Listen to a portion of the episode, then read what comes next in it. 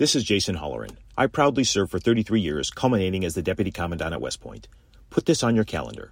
World War II weekend inside Old Bethpage Village Restoration on Long Island. Scores of operational vintage armor, in formation, May 18th and 19th. Nassau County Executive Bruce Blakeman invites you to join him in saluting America's greatest generation and all those who have worn the uniform in defense of our freedoms. That's May 18th and 19th, presented by the Museum of American Armor. All right, without further ado, speaking of sports, a fellow that uh, has made quite a name for himself as America's health coach, made quite a name for himself as a talk show host and an author. I saw him last year on one of the panels at the Talkers Conference, which had talk show hosts from around the country speaking, and he was really one of the people that I was most impressed with. Very, very pleased to welcome a fellow that I've been a fan of for a long time. Uh, author, nationally syndicated radio talk show host, host, occasional pro wrestler, Dr. Asa Andrew. Dr. Asa, it's great to talk with you. Thanks for coming on the show. Frank, thanks for having me. Great to be with you for sure. Bright and early in the morning. Absolutely. It's still dark and early here. I'm not sure what time zone you're in, but it's pretty it dark is. here. no, it's great. Hey, uh, Dr. Asa, give, before we uh, talk about, you're an accomplished physician. You've uh, given a lot of great health advice on your YouTube channel, which I certainly recommend. You cover a wide variety of subjects. We're going to talk about some of them, hopefully. But um, give folks an idea of your history as it relates to professional wrestling. I want to talk about what you're doing now, but tell folks kind of about a little bit of your background as it relates to pro wrestling. You know, it's it's interesting. Wrestling is something that's been a, a passion of mine for for a while.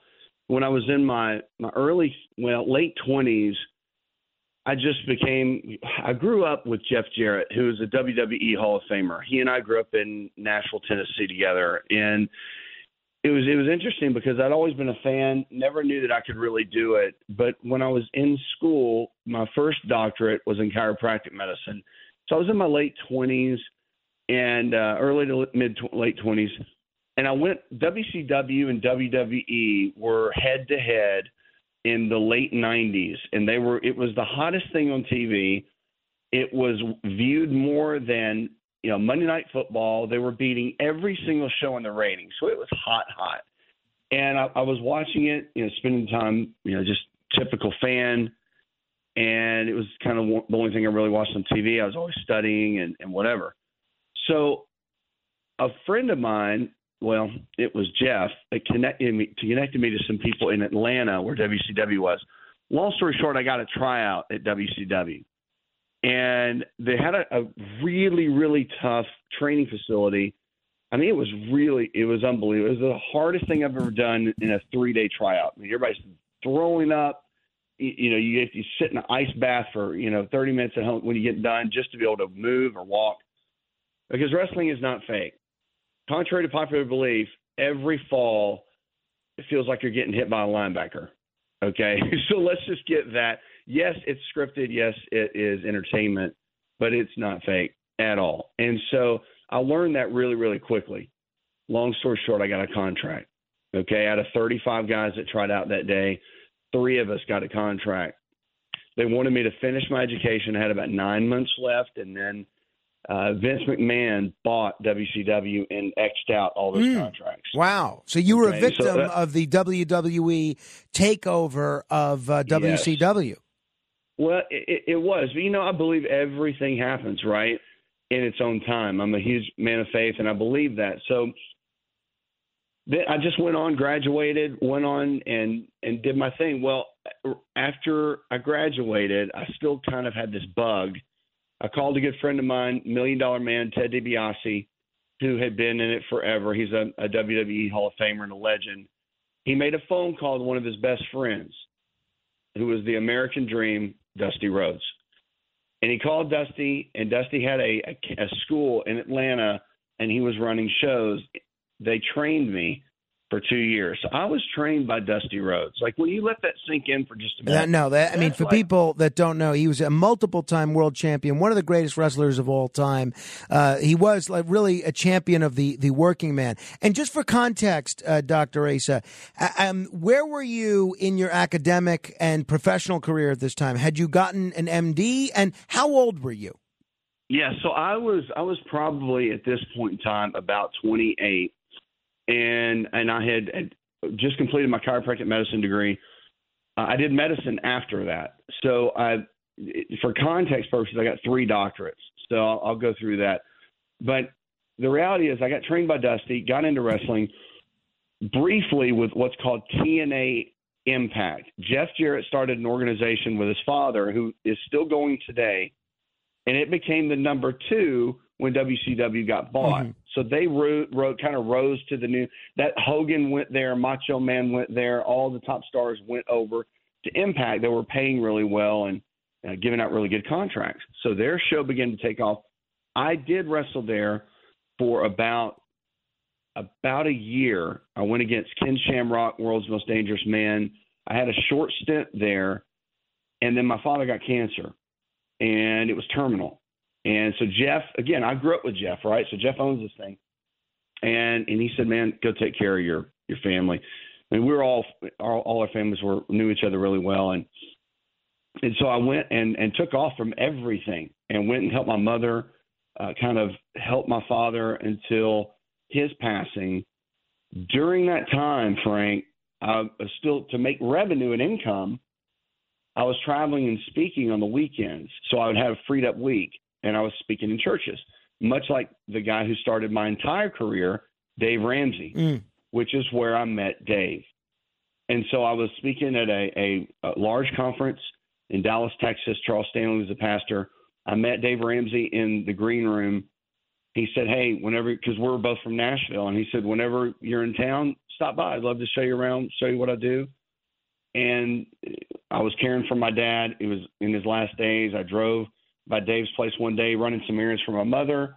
Popped in to say hi to Dave, and then one thing led to another from a conversation there, and my radio show started right then.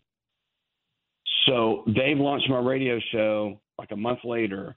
It took off, as you know. We're the number one health talk show right now wow. in the country, and so that was what 15 years. So I, I mean, wrestling was not even a thought, right? My career had just taken off. During that time, I went back to medical school, had four clinics, very successful, best-selling book, as you know, and and everything just really took off. And that leads me to about 2021. So 2021 comes around. Pivotal conversation. Yeah. yeah if people are, uh, are tuning in, we're talking with uh, Dr. Asa Andrew, and we're not even scratching the surface of his areas of expertise. I do recommend you check out his website, drasa.com. He's a doctor three times over, uh, more degrees than a uh, than most thermometers. Uh, and by the way, um, Dr. Asa, I do have to question whether you actually knew Jeff Jarrett because you called him simply Jeff Jarrett instead of the how he should properly be addressed as J E double F J A double R E double T. Uh, That's right, double J. Absolutely. but uh, so the best. 2021 comes around. Now, obviously, you're accomplished in radio. You're accomplished in medicine. You still maybe have a little bit of this wrestling bug in you. What happens in 2021? So let's just put this in context for just a second.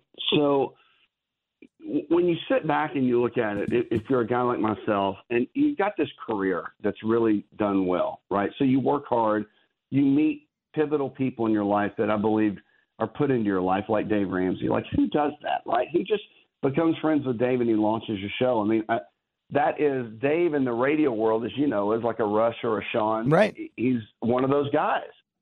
So to have that kind of relationship is very special and. Uh, it's one of those things where Diamond Dallas Page, if anyone doesn't know, is in the top category. He is in the Macho Man, the Hogan. He is a wrestling figure sitting on people's desktop still to this day. Okay, he was one of the top guys, and you know, just world. Everybody knows who he is, and he's a great guy. He he moved on from professional wrestling to start a yoga fitness company called DDPY, which has helped hundreds of thousands of people lose weight, get in shape, uh, actually avoid or, or at least get out of a lot of the disability that they were in because they can move better with better mobility. Really amazing guy. So Dallas and I reconnected. We met early when my 30, you know, 30s with, with Dusty Rhodes because Dusty and Dallas were very good friends. So I met I met him then more as a young guy, right? So just coming into what we call the business in wrestling, and then reconnected with him when I was doing this Dr. Asa thing. Right now, I'm this health expert with radio and a TV show. You know, the TV show came in 2014, and and so we met and connected, and we said, hey man, let's do something. Not in wrestling, just in this health space, because you know you're the fitness guy, I'm the you know health and wellness guy. Let's do something.